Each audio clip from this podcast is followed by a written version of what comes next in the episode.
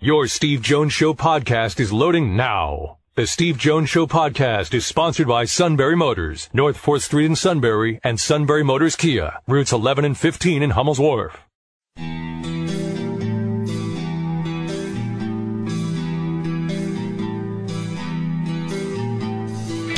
Sports talk where your voice counts. This is the Steve Jones Show on News Radio ten seventy W K O K. Now from the Sunbury Motors Studio, here's Steve Jones. Happy Wednesday, everybody. Great to have you with us here on News Radio ten seventy W K O K. Brought to you by Sunbury Motors, fourth Street in Sunbury. Sunbury Motors Kia, routes eleven and fifteen in Hummel's Wharf. And you can go to sunbury motors dot com. Check out the great inventory they have of Ford, Lincoln, Hyundai, Kia, the great pre-owned inventory as well, all at sunbury motors dot com. You can buy from the comfort of your own home. Check out what you want, and then get everything in motion. Great to have you with us today. Uh, we're going to hear uh, a little bit later in the show from Dick Girardi in the next hour of the show. We want to take a look back at a book that was written a couple of years ago, and the book is entitled Layer of the Line. Some of you may have it sitting in your living room right now, written by Lee Stout and Harry West. It's a history of Beaver Stadium, and it's just a fabulous, fabulous read. And if you want to just go through and thumb through the pictures, so we'll just do it the Suits way, the pictures will be intriguing to you as well. Some great, great work, and I had a chance to talk to the two authors about how this came about. Well, it all started with uh, a course that I taught on the history of structures. Okay. And we started with Stonehenge and went to modern structures, but tucked in there was a lecture on the Beaver Stadium because it's interesting, it's big, and it has a lot of challenging structural problems. And this sort of morphed in then to something student groups wanted and town groups wanted. My son said at one point, "Dad, you ought to write a book." And I said, "No, I don't think anybody's interested in the structure." But then Lee and I got talking at the gym one day and thought about how we could bring the structural part into the history of of uh, sports venues and Penn State planning and so forth, and that was the beginning of it. Well, I believe the place is seven different structures, isn't it? Oh, it's it's glued together in many yeah, ways. I mean, it's I think it's seven different structures. Yeah. Hey, hey, hey, hey, that's a book unto itself, Harry. yeah. Yeah. Well, my son said, "You know, you're a Brooklyn Dodger fan, Dad." He said, "You know, people always write, read things about the Brooklyn Dodgers. It's the same with Beaver Stadium," but yeah. I didn't believe him until I got together with Lee and thought we could put this together in a different way. Well, I'm about ten days away from going to the Barclays Center, which is where the Brooklyn Nets play. I'm going to do two games there.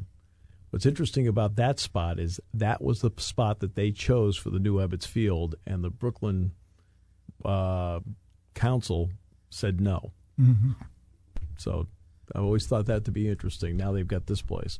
Lee, what about your part? Now the history part. This goes back to you with archives for years over at the library. Mm-hmm. So then you brought that part in. Yeah. I uh, when Harry talked to me about the possibility of doing something uh, with the history of stadium and of the stadium and how we might expand that, uh, I immediately thought of all the wonderful books there are about the history of Penn State football, going back to Ridge Riley and mm-hmm.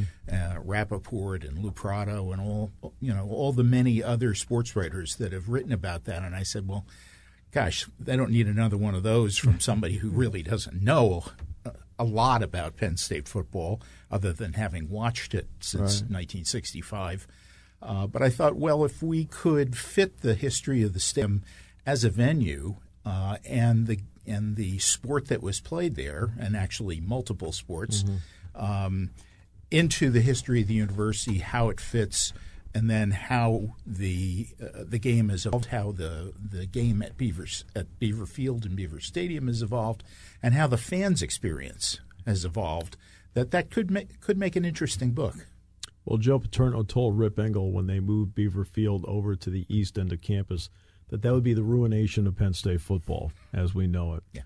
Uh, what turned it into – obviously the winning football was a big part of it, but what turned the venue into an event area as uh, more than just being a football stadium? I think that uh, that the location, when you quoted Joe as saying this would be the biggest mistake – that right. they ever made for Penn State football. He was talking about the fact that it was being moved out into a pasture. Right. Uh, East Halls, for all intents and purposes, didn't even exist at that point. Right. Uh, the Shields building, you know, the kind of central location of all those in, uh, administrative functions didn't exist at that point. Uh, there was pasture and there were some barns and corn cribs and so forth. Uh, but they had the wisdom to see that uh, as uh, the attendance was increasing, uh, as the uh, number of students and number of alumni were increasing, that more and more people wanted to c- come see Penn State football. They were improving the road system so people could get here. Uh, and they were experiencing something that they didn't have at New Beaver Field, where most people walked to the game. Right. Uh, now more people were going to drive to the game. They didn't have parking uh, back in the, in the center of campus for this. So this would be good not only because they would have an unlimited possibility of expansion uh, if Penn State did well and more and more people wanted to come, but also they'd be able to park a lot of cars there. Yeah. Uh, and that uh, opened up uh, a space for a lot of additional purposes besides Uh, football and track. In fact, I can tell everybody I think Beaver Stadium in the Big Ten easily has the best parking situation even now with mm-hmm. one hundred ten thousand seats. The uh, jacking up of the seats, taking out the track, jacking up of the seats, putting the concrete in at the bottom. Harry, structurally, how innovative was that plan to do that back in, what, seventy-six, seventy-seven? Very innovative. In fact, it, it had never been done before, and nothing like that's ever been done since. And uh, that was by far the most challenging um, expansion because they couldn't begin it until the end of the seventy-seven season. They had to have it finished by the beginning of the seventy-eight season, yeah. and it's a mammoth undertaking. And uh, I went to Harrisburg and interviewed um, the gentleman who was the foreman of the job at the time. And he said it was the most challenging job he ever had. They had a strike on campus, which kept his workers out. They had bad weather. And he said they were putting the hardware in the locker room doors the night before the first game. Mm-hmm. But he said it was by far the most challenging problem he ever had. Who came up with that idea? I mean, you're sitting there. The track's there. Now, today, what they do today is like take Ohio State, Michigan State. They've, they've lowered the field. They've mm-hmm. taken the track out. They've lowered the field, and that's how they've done that. They didn't do this here. Who came up with the idea of, like, let's uh, jack it up a section at a time and then build it? Well, I'm, I'm not sure who came up with the idea. I know that the Baker was uh, – Michael Baker firm yeah. was the one then. They, they actually thought about lowering the field as one of the possibilities, but were concerned about drainage problems and things of that nature. But uh, Clarence Knudsen, who was a person with uh, Michael Baker at the time, said it was the only time it had ever been done, and I think the – who actually gets credit for originating the idea, I don't know. But it was certainly novel. Well, it's remarkable. It's remarkable. It really is. I mean, I mean that that was done forty years ago. Yes. I mean, my goodness, forty years, and it's it stood the test of time. What did you find out in this, Lee, that you didn't know before? I would say the um, I knew about the moves uh, from Old Beaver Field to New Beaver Field to Beaver Stadium. Uh One of the things that really struck me when we were first talking about uh, the move from New Beaver Field to Beaver Stadium, I knew they had taken the grandstands apart and trucked them out there. Uh, but what it, what I sort of never noticed was that they had built, what, sixteen thousand new seats. Yeah. But they were up in the air, and the old grandstands were fit in below them. And I remember first time seeing a picture of all these stands up in the air and thinking, wait a minute, what what's going on there? And that's when it struck me that, uh, you know, even this was an innovative idea. And if it hadn't been for the type of grandstand uh, that had been used beginning in nineteen thirty-four when they started to switch over to steel from wood, uh, it would have been impossible. I was just at the Ohio State game and a fair amount of time looking at the, at the grandstand and the construction, and it's pretty much all concrete. Yeah. Um, Penn State had actually talked about that uh, beginning in the nineteen thirties of building a permanent stadium about where the bus station is today, right. uh, and uh, uh, eventually abandoned it. They couldn't afford it in the thirties, and they didn't have time to think about it in the forties. And by the time, by the time the fifties came along, they'd already expanded New Beaver Field in nineteen forty-nine to a horseshoe. Right. And at that point, they realized they couldn't expand it anymore. It just the wouldn't, wouldn't fit. Mm-hmm. Uh, and uh, so moving in fifty-nine was really the only option they had. Uh, and they it would have been much more difficult, much more expensive if they hadn't had the kind of steel stands that they did. Right. Uh, I th- when it rains, you can see the thirty thousand seats. Yeah, I've yeah. been in there. I, as you know, I've been in there more than most people have yeah. for scrimmages, things like that. And if you sit in the press box and it rains, you can see where the thirty thousand seats are. Just enough mm-hmm. coloration difference mm-hmm. where you can see where it is. It's interesting. Yeah, Very it's, interesting. Some of the images that you catch over the years are interesting when you see they replaced the wood benches with aluminum. Yeah, that took place over about a ten-year period. Mm-hmm. And um, some of the images show brown and aluminum colors, you know, at different sections of the stadium. Uh, how challenging was it uh, putting the scoreboards on there? I, no, let me let me let me step back one second. How challenging was it to fix the north deck once that was built? Because there were cracks in the concrete. At, you know. Well, it was very challenging. I mean, that uh, of the twelve um, concrete vents that radiate out, eight of them had cracks. Right, and this is a cantilever deck, so it's not attached to the rest of the stadium. That's right. It's not attached in any way. It's it's anchored on this large on these large uh, re- reinforced concrete vents, and the cracks were at the interface between the corbels, which supported the pedestrian rampway, and the uh, and the frame itself. And uh, you know, there were all kinds of arguments about whether the forms were over, taken off too early or inadequately reinforced and so forth, but again, they looked at several possibilities, and the one they came up with was this post-tensioning, right, which basically closed the cracks and prevented additional cracks from developing. And um, timing was a big problem because they already had ten thousand seats sold for the Cincinnati game. Right. But um, it was a very challenging thing, and I, I think the solution is a, is a good solution. It's a little bit uh, unattractive and raises a lot of questions, but it's very effective. Harry, the stadium's in seven parts. There's a lot of parts of it that are well, it, yeah, it doesn't uh, – it's not an attractive structure. Yeah. No. Uh, Al- although people will challenge you when you say that. Oh, yeah. The real fans think it's oh, it's, it's look, beautiful. It's, it's our wonderful. place. Yeah. This well, is our place. What the heck? You know, inside, it looks beautiful. Absolutely. When it has one hundred ten thousand students. Absolutely. And when, yeah. when one guy's going sixty-nine yards for a touchdown in the second play of the game, it looks awesome. uh, so uh, Lee – track the success of Penn State football with, with the size of the stadium. I mean, it, does one dovetail the other, in your opinion? Uh, actually, pretty much it does, I think. Uh, I like to go back to the to the beginnings of Penn State football, maybe because, maybe because there's nobody alive on, to contradict on, on me. On the lawn? on the lawn with and, Bucknell? On the lawn, but, uh, you know, by eighteen ninety-three, they had, a, they had a football field and a grandstand. About five hundred seats, maybe? Something like that, yeah. yeah. Uh, they did have showers, though. They brought water down from Mag Hill and ah, set up showers in, under nice. the grandstand. So, you know, all the comforts of, that you would want. Yes. But uh, uh, you know, by that point they were at that point they were playing teams like Bucknell and Dickinson. Yeah. Uh, as success increased, they began to play uh, more regional opponents. They eventually began to play uh, Army and Navy, uh, and uh, um, and then got into nineteen twelve went out to Ohio State, and Ohio mm-hmm. State quit. Yeah, and uh, they got into uh, playing the Ivy League schools, which was the right. S E C of its day. Right.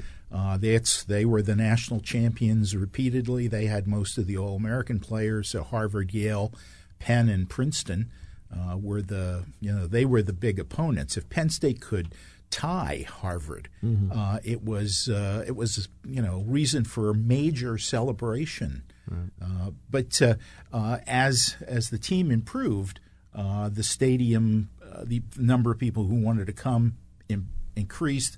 They added more and more wooden grandstands. Now the big change came in nineteen thirty when President Hetzel decided they were going to de-emphasize right. football. Yeah, the, people are realizing in the thirties, when you look at the records, like, wow, the records weren't yeah, very what good. What happened? There's n- nine straight losing seasons. They said they de-emphasized football. Yeah, and uh, And it, it wasn't just, uh, um, you know, the, the number of seats decreased because they, they took down some of the wooden stands. They began to build steel, but very slowly, uh, you know, fifteen hundred, two thousand, three thousand seats at a, uh, a year. Uh, but they were playing fewer games. They were playing lesser opponents, and they weren't having very much success.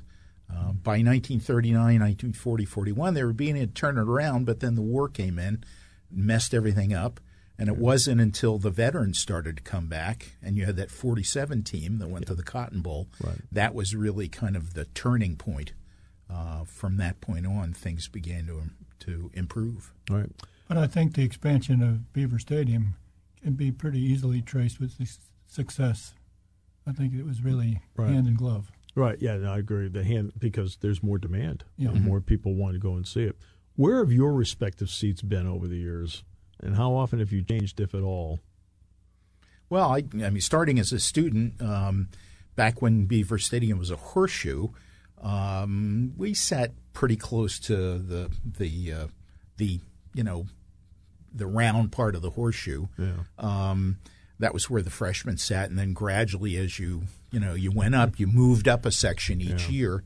Um, after you know, when I was a grad student and uh, and really faculty member, we, you know, we we'd scavenge and get seats wherever we could, and mm-hmm. uh, usually they weren't very good. When I really began to buy season tickets, we were very fortunate. We had friends who had tickets that they shared with us, and mm. sitting on the forty-five-yard line, and mm. that was really nice. Yeah. Uh, and then recently, I've been sitting in the sat in the end, in the north end zone for a while. We were, mm. but we were under the deck, so we were dry and brilliant games. And but now we're in uh, W H. Uh, so oh, very nice. What about you, Herb?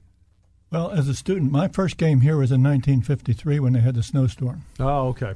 I came from New Jersey with to, as a senior in high school, and that was my first game, the nineteen fifty-three Fordham game. And uh, then as a student, of course, uh, my years were entirely at, at Beaver Field. And uh, I've never had season tickets. Really? I, I go to games uh, on occasion as I can. And today, at age, age eighty-one, I spend my game in front of a flat screen. Ah, I'm not. That's very comfortable. Yeah. Yeah, it is. At eighty-one, that's not a bad choice. All right. Coming up, Gabe Sinicropi next half hour. Thanks for joining us today here on News Radio ten seventy W K O K, brought to you by Sunbury Motors.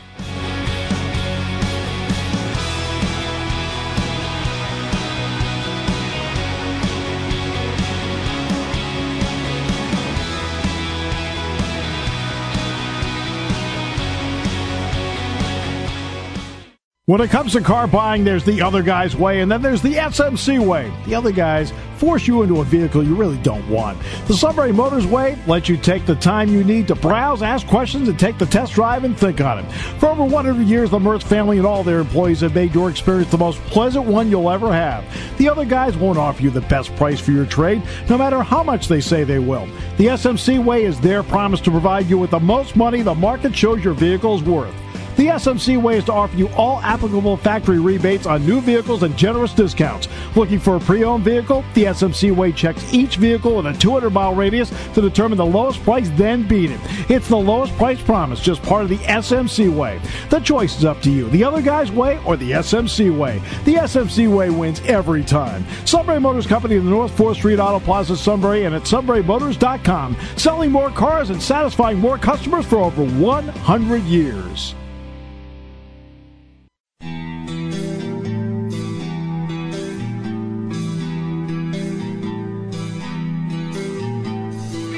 Sports talk where your voice counts. This is the Steve Jones Show on News Radio ten seventy W K O K. Now from the Sunbury Motors Studio, here's Steve Jones. Welcome back. Today's show brought to you by good friends at Sunbury Motors, fourth Street in Sunbury. Sunbury Motors Kia, routes eleven and fifteen in Hummel's Wharf. Uh, you can also go online, sunbury motors dot com. That's where you can buy, sunbury motors dot com.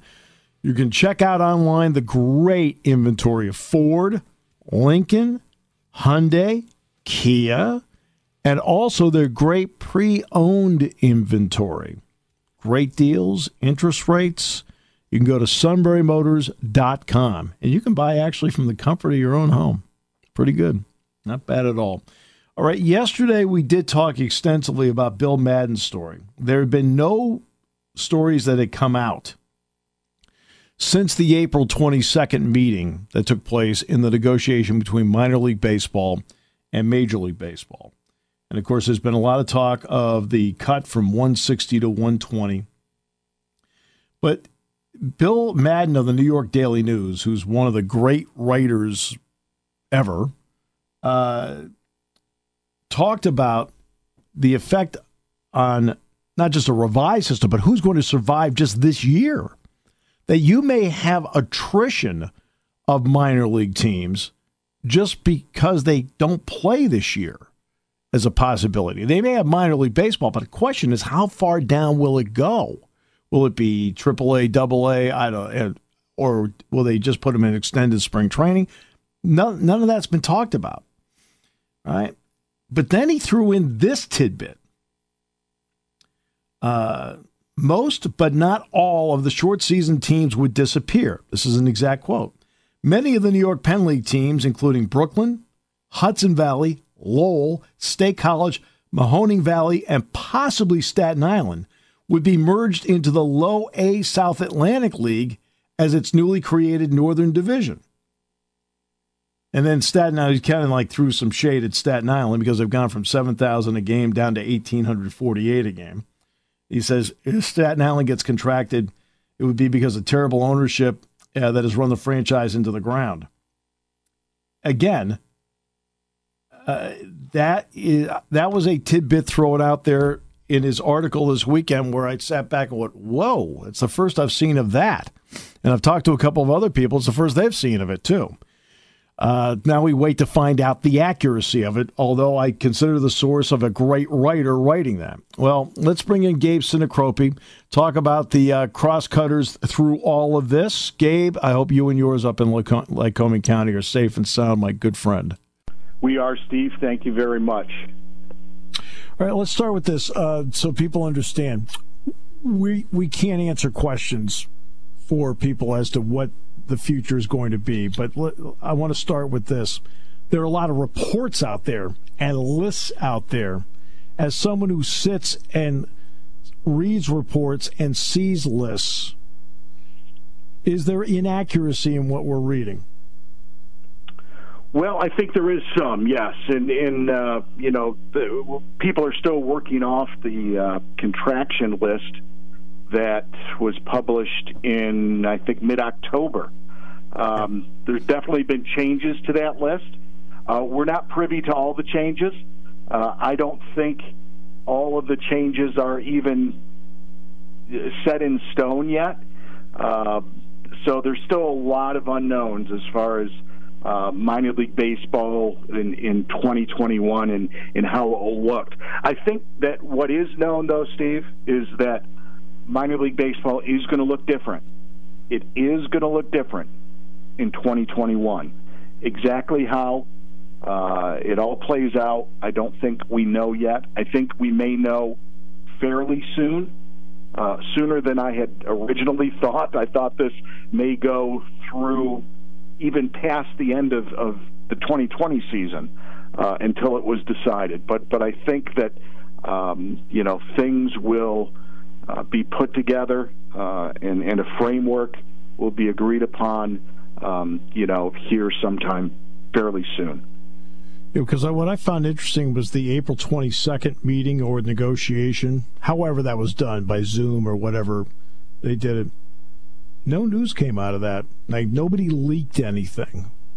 And I found that Finally. interesting that, that there were no leaks on anything that happened with that.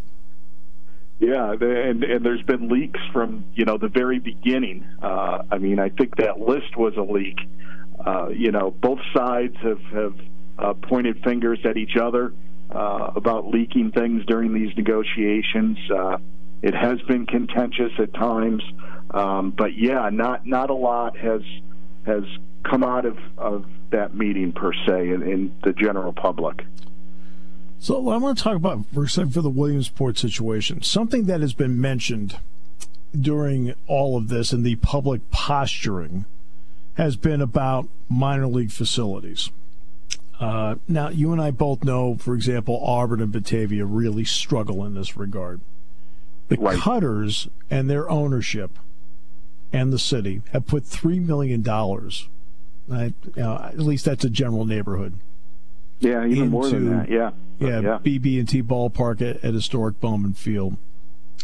What has that done for the facility, and what has that done to make people think that it is a viable facility going forward? Well, I think, number one, uh, and, and I think you would attest to it, Steve, and, and you'll even attest to it more this year if you have the opportunity to be there, uh, that, you know, the, the renovations that were made over the last three, four years, uh, you know, it got us over a hump. It got us over a hump that, that we've been trying to get over for two decades. And it, it all came about due to the M L B Little League Classic. And with the city's help and, and our help, and obviously Major League Baseball's help, some things were done to, to the ballpark, um, to where we have, uh, if not the best, tied for the best Uh, minor league field, you know, the actual turf, uh, yeah. you know, in all one hundred sixty ballparks. Uh, Major League Baseball takes care of that field twelve months a year. Um, they they employ the head groundskeeper, so you know that, that we have a field uh, that that's as as good as any in the minor leagues, better than many in the major leagues. And even the major yep. league players that come will say that mm-hmm. because they do not allow a whole lot of stuff happening on that field over the course of the twelve months besides the Cutters uh, games and, of course, uh, that classic. There are a few other games, but not nearly uh, what are on other fields and, and around the country. So they take good care of it. But, it, it you know, it just elevated our, our stadium. And that said, I'll, I'll say that, you know, we still don't have – all of the amenities, both for fans and for players and, and the personnel that, that many stadiums have. So I still don't put us, facility-wise, in the rank of, you know, a State College or a Brooklyn or a Staten Island or et cetera, et cetera. Um, But but we're much better than we were, and I think we are viable. I think we are absolutely still viable. There's no well, no question about that. You're still viable. Um, what has this time been like for you? Because you're getting the question all the time, and I'm you know, and as you know, I'm not going to ask the question because I mean, I think you and I are both smart enough that we've been around this a long time, and we don't talk in the in in the hypotheticals. What's it been like for you, though, though having to answer the question all the time? Uh, are we going to keep playing? We're going to keep playing? It's it's been uh, the, the whole off season, Steve, has been the way I describe it to people is that, you know, in October the list came out and the Crosscutters were on that uh, supposed contraction list, and that was like a punch in the gut. Yep. And uh, you know, while we were still bent over dealing with that punch in the gut, a pandemic, covid nineteen comes. And and while we're bent over with that, we get the uppercut. It was a one two punch. And uh, we're we're we're bloodied and we're bruised. But, you know, we're we're working very hard to to be able to fight again. And uh, you know, we were certainly hoping and certainly still hope to have a twenty twenty season. But, you know, there's there's two questions now, right? First, it's this season, which we are uh, forty-three days away from. Yeah. And uh, then the second question is, what happens in twenty twenty-one? Because, you know, the Crosscutters were supposedly on that list. You know, we, we hope at the end of the day, obviously we have a relationship with Major League Baseball, with that M L B Little League Classic. And, Which and is scheduled again. As, they've rescheduled a, it for next year, so they did do that. Yes, yes. So we see that as a, a possible hope and a bridge to uh, stay afloat in, in, with affiliated baseball. Um, you know, there is the other option of uh, what Major League Baseball is calling the Dream League, uh, which is in sense, in sense an, an independent uh, league, uh, yeah. that that cities will have the option of being part of. Uh, it will still be loosely affiliated with Major League Baseball. And, you know, we're looking at all the options because we don't know, nor do, does anybody else know, if they are, at the end of the day, going to be on this list, because the list has been ever-changing. Uh, there's lots of different things going on with it. And, you know, in Pennsylvania, in Pennsylvania we're faced with uh, the Cutters, State College, and Erie all being yeah. on that initial list. And uh, uh, I hope that all three of us survive at the end of the day. Yeah, we all do. What has the relationship been like with the Phillies? I mean, in the end, if it sounds like, I mean, that, that you know, that major league teams might be able to make the call on who some people happen to be, what's that relationship been like with the Phillies? Our relationship with the Phillies is awesome. That said, you know, the, it, what is coming out of all of these negotiations is that instead of, you know, six teams, they want teams to have four minor league affiliates, right? Right. And unfortunately, in, in some regards, we're the redheaded stepchild uh, of, of their affiliates because they don't own us outright, nor do they own a piece of us. Where right. there's uh, the all the other affiliates they have a piece of, or they own outright. Yeah, they own so, Reading outright, yeah. Yeah, so obviously, you know, we're the odd man out with the Phillies. And um, I, I know that that pains them, too. Uh, I've talked to them, and, and that pains them. Um, but but I think that if we survive and move forward, and, and I'm confident that we will, by the way, um, it will probably be with another affiliation in twenty twenty-one. And uh, it's not fun to think about. We have a lot of great friends in the Phillies organization. It's been just awesome being with them. They treat everybody like family, and uh, it, it was uh, and still is a, a great experience. But you know, we're we're looking at the possibility that that may not be able to continue due to minor leagues reorganization next year. So, Gabe, this is from a philosophical point of view. Uh, obviously, baseball is doing a lot now with through analytics and so forth, where they want to have a lot of players between the ages of mm, twenty-four and thirty, and they're not really in the mood for the most part, unless you're Mookie Betts or Mike Trout, to give second contracts, right, to an existing player in the organization. To me, that makes the minor leagues and development more important than ever. I mean, is, do you think that's fair? It is. It's a very fair statement. Um, I think also, though, that they're they're looking at, you know, economics. Sure. Uh, they're looking at, um, you know, they, they're now going to pay minor league players more uh, starting this year, uh, and they should. Uh, they're grossly, you know, underpaid, but, but they were looking at, uh, you know, class action lawsuits and all these things by, by players, um, and, and now they're they're bringing that pay up, and uh, they they see the opportunity maybe to to just have less of them employed, and uh, that's that's what they're looking at. There, I think there's some things with what Major League Baseball wants to do uh, for the minor leagues. I, there's some of it that makes sense. There really is. Uh, mm-hmm. the, the geographic stuff, uh, you know, it's it's this whole big one hundred sixty teams in, in the minor leagues and where they are. You know, it's it's just happened over the years, over the decades, right? That that you build, right. build on it, you build on it. People move. This happens, that happens, and then all of a sudden you look at it and you say, "Wow, this this geographically is getting kind of weird," and and it is. Uh, so there's there's room for for geography things. You know, I I hate hate to see for a, a million different reasons teams going away.